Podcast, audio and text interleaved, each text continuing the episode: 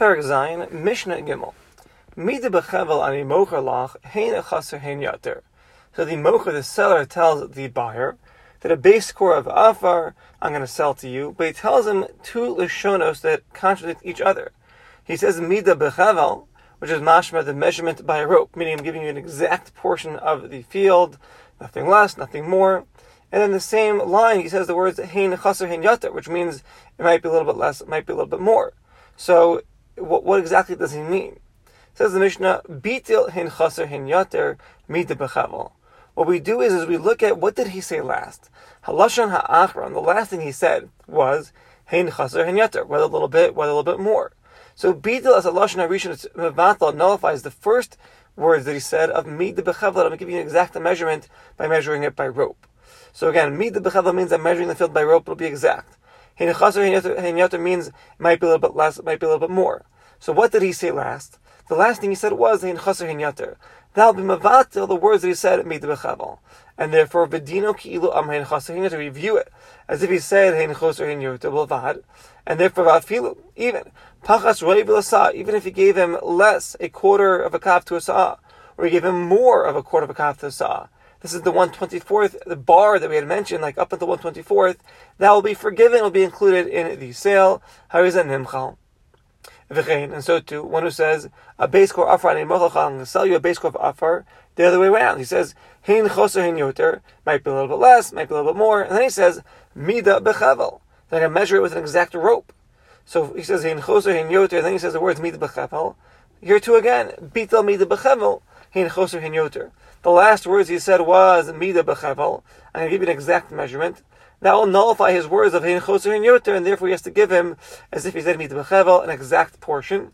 And in Pachas Koshu, if he does um, give him Pachas, if he gives him less than what he deserves, even a minute amount, you're not going to have to be deducted.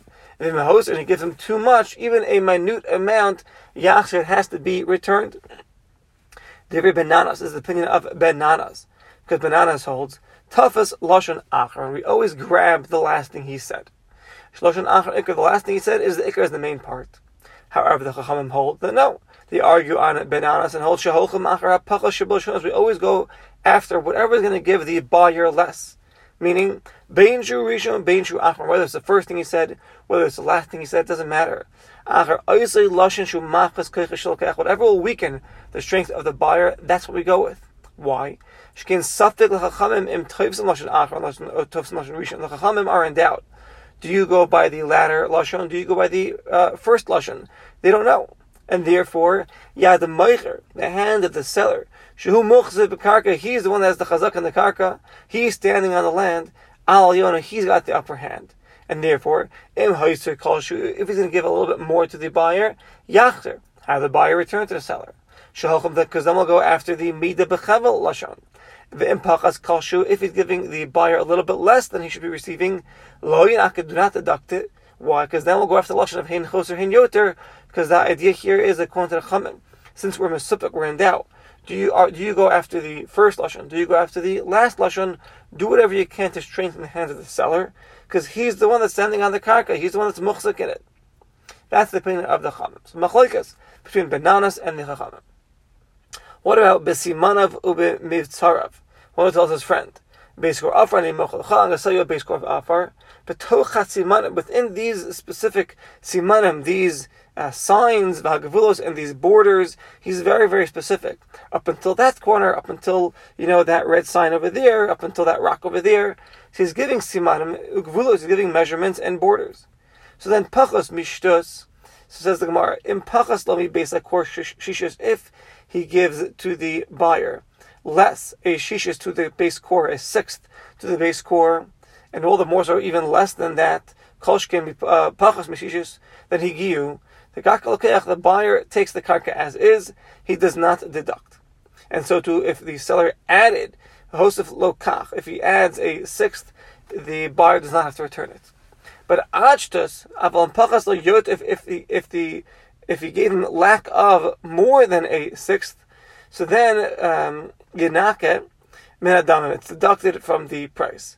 it's deducted from the price. Because if you're giving, if you're if you're lacking more than a sixth, that's already too much. That gets deducted. And so to him hosel, if you give him more than a sixth, then yachzulai, the buyer will have to return it to the seller.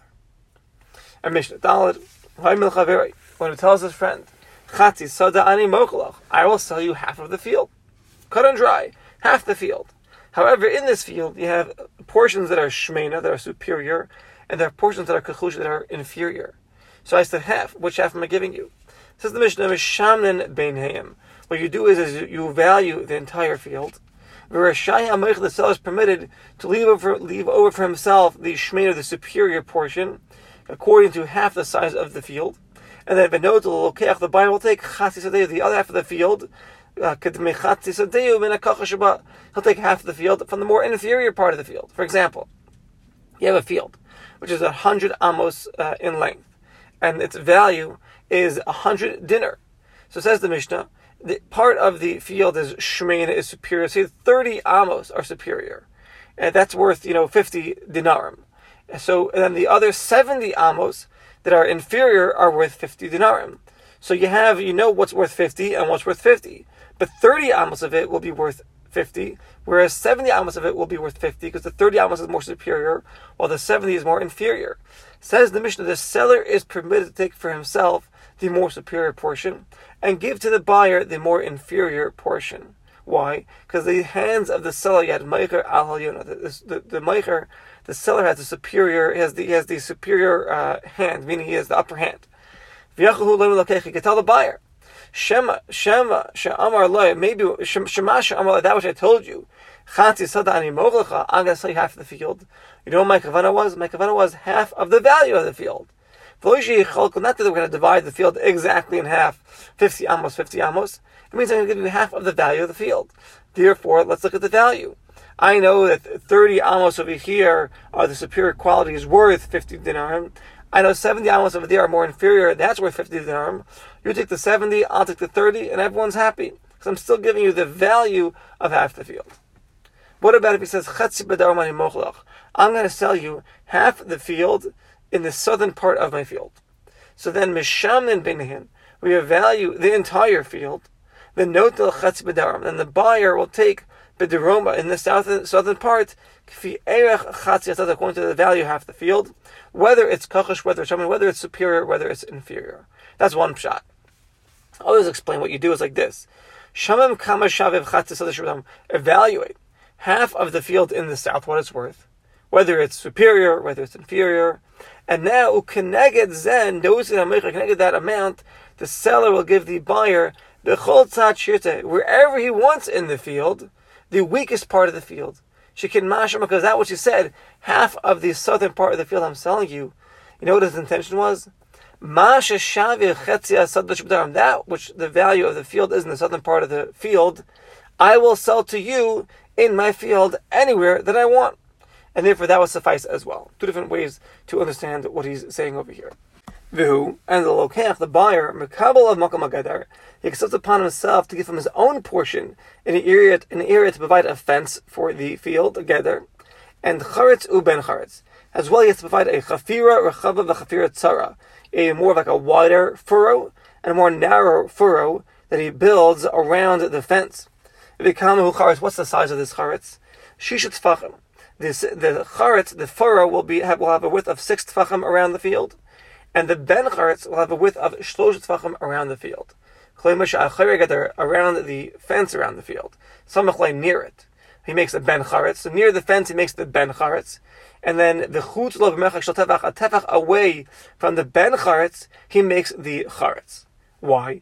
The kolzeh kadesha and so that the rodents lo tucha likpos so they cannot jump into the field. Shkinim yazu charetz b'bayit. If all he makes is just the charetz alone, we're concerned shemati kanes an tucha. The rodent will enter into the charetz, and we sham tikvot, and then from there he'll jump into the field. Therefore, osagam ben charetz, ben charetz ben gadar. So you have to provide a fence, a gather. You have to provide a charetz, this furrow, and then a ben charetz between the charetz and the gather in order to prevent the rodents from jumping into the field. And with that, we conclude Mishnah Dalet and Perek Zayin.